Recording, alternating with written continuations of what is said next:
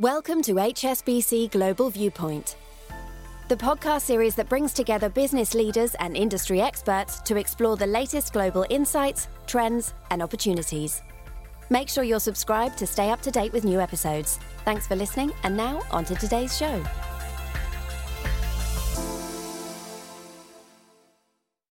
You're listening to the HSBC Global Research Macro Viewpoint, our weekly review of the key reports from our economists and strategists across the globe. Coming up this week, we assess the latest developments in the gas market as Europe's energy squeeze intensifies. We consider Brazil's economic prospects as the presidential election draws near. And we look at whether the dollar's strength can continue. This podcast was recorded on Thursday, the 15th of September 2022. Our full disclosures and disclaimers can be found in the link attached to this podcast. Hello, I'm Aline van Dyne. And I'm Piers Butler. The energy markets have very much been in the headlines in recent months. Although oil prices eased in recent days, Russia has tightened the screw again on Europe's gas market, raising the prospects of rationing this winter. Let's get the details from Kim Fustier, Head of European Oil and Gas Equity Research. Kim, welcome to the podcast. Thank you.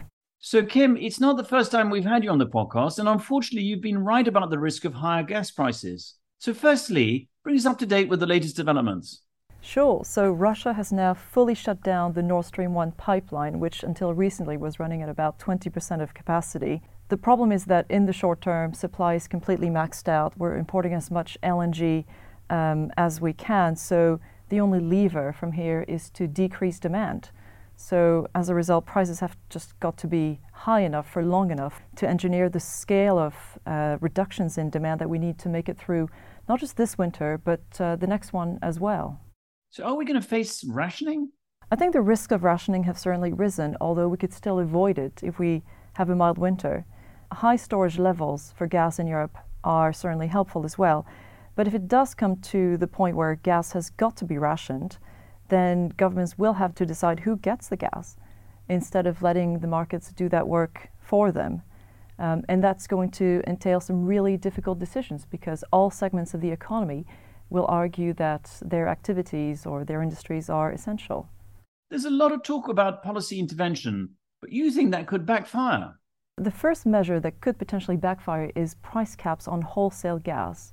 For example, if the EU imposes a price cap on Russian gas, then you could easily imagine the Kremlin turning off the tap on the Ukraine pipeline, which is still running. So that would have the opposite effect of what we're trying to achieve. And then there's measures taken by European governments to try and protect consumers from the worst of uh, price hikes and energy poverty. Um, and these interventions are well meaning, but they are muting price signals, and therefore they're hindering efforts to save on gas by subsidizing consumption. I suppose the point you're trying to make is that if the individual doesn't suffer the high gas prices, they're not going to be inclined to reduce their consumption. That's exactly right. And we have seen examples of countries, for example, France and Spain, where prices are currently capped and demand has been decreasing either not very much or, in fact, increasing, as we've seen in Spain so far this year. Is it fair to say that Germany is probably suffering the most from this situation? That's exactly right. Yeah, Germany is the hardest hit by the closure of Nord Stream 1 uh, before the war, it depended on Russia for up to 55% of its gas imports. So the closure of the pipeline is, is a big hit for, for Germany. Um, Germany is probably the place where gas rationing risks are indeed the highest. And finally, what's your outlook from here? I think prices will have to remain high through this winter. Uh, we anticipate gas prices staying about seven times higher than normal through 2023, and then falling to about four times higher than normal in 2024 and then only really normalizing in 2026 when we see significant new LNG capacity coming online in places like the US and Qatar. Kim, thanks very much. Thank you. Now to Brazil, where the economy has been growing faster than many had predicted, creating a fascinating backdrop ahead of October's presidential elections. We're joined by Ana Madeira, chief economist for Brazil. So, Anna, with the election just a few weeks away, what are the polls indicating? It's going to be a close one, isn't it? Indeed, indeed. So the polls are basically quite polarized, which means that they show two leading candidates. So we've got the first one, which is the former president Lula, who's polling above 40%, depending on the poll, maybe a little bit more, and Bolsonaro in a second place, which is the incumbent president that is polling close to 35% for the vote intentions for the first round. In the second round voting tensions, we see former President Lula polling a little bit above 50%, between 50 and 55. And Bolsonaro, we see him polling around 40%. So right now, the average polls are showing a victory for former President Lula in the presidential elections for Brazil. What's at stake in terms of the biggest policy issue? Right now, the biggest focus is what the next president is going to, to do about fiscal policy. Because what is really in focus is the continuation of consolidation of fiscal policy in Brazil. And there has been a lot of pressure to increase spending, especially after the pandemics. And um, in the previous years, and when we got the previous, uh, when Bolsonaro was elected, there was a big effort to consolidate fiscal accounts, to introduce a fiscal anchor, and to give more visibility for the fiscal dynamics ahead. And right now, for next year, the question is is the next president going to keep that fiscal anchor, that fiscal role, or not? we think that regardless of who wins the election, there's going to be an effort to make the fiscal rule more flexible in order to allow for more spending.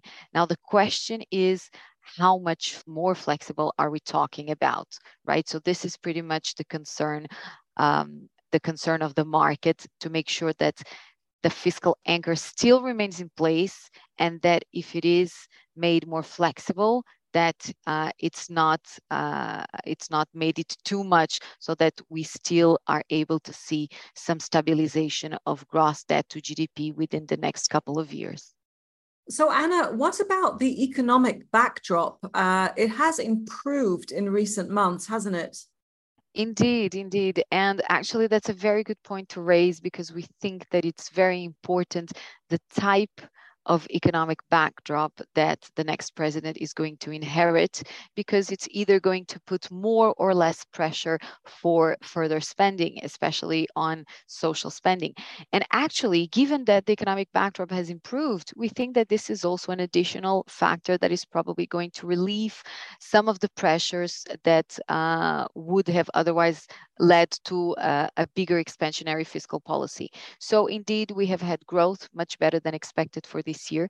We now expect growth close to 3%. Just to give you an idea, the beginning of the year consensus expectations was for this year's growth to be close to 0.3. So clearly uh, a big, big improvement there. The same thing is happening for inflation dynamics.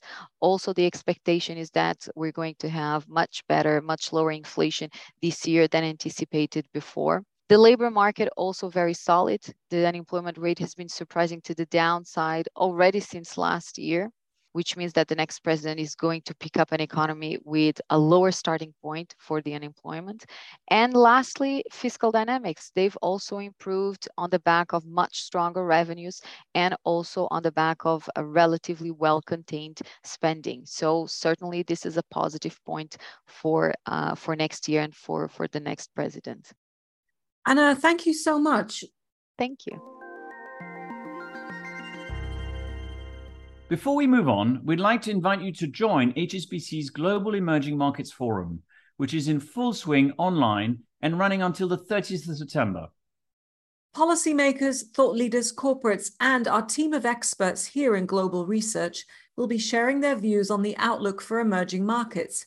If you're interested in attending, please contact your local HSBC representative for more details. We end this week in the currency markets where our team have been looking at what it would take for dollar strength to reverse. Paul Mackel is our global head of FX research, and he spoke to Graham Mackay in Hong Kong earlier. So, Paul, uh, you've been writing about the dollar and the circle of trust this week. Uh, just tell us, first of all, what the circle of trust is in this context. Well, thank you very much. It's our framework about how we think about the broader dollar. And, you know, for some time, we've been emphasizing a few factors which we think really drive the broad dollar's direction. The first comes down to global growth. The second relates to well, the level of yields for the dollar, whether nominal or real. And the third feature comes down to risk appetite. Is it in a strong state or risk seeking, or are markets very risk averse? All right, and uh, with those three factors in mind, uh, how does that inform your overall view on the dollar? Well, it still tells us to favor the broad dollar as we have done so over the past year. The magnitude of dollar strength has been surprising at times, but we haven't disagreed with the direction of travel. Global growth is still cooling, and normally the dollar does better in that environment.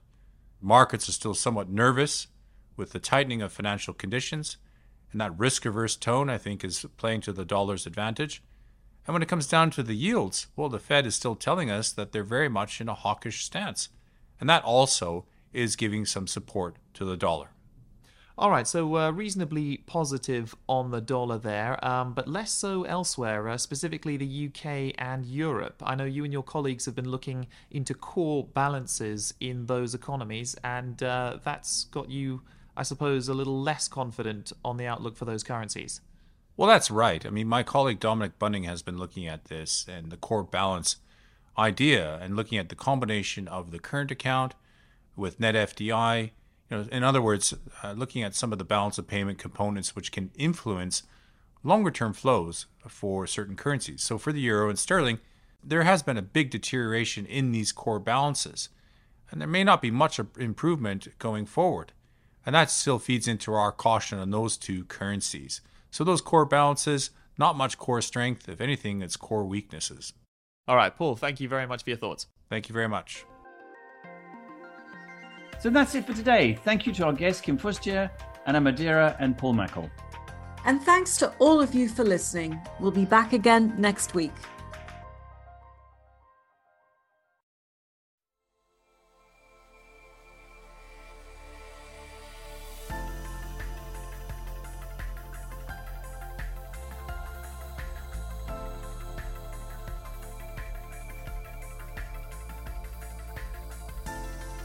Thank you for joining us at HSBC Global Viewpoint. We hope you enjoyed the discussion. Make sure you're subscribed to stay up to date with new episodes.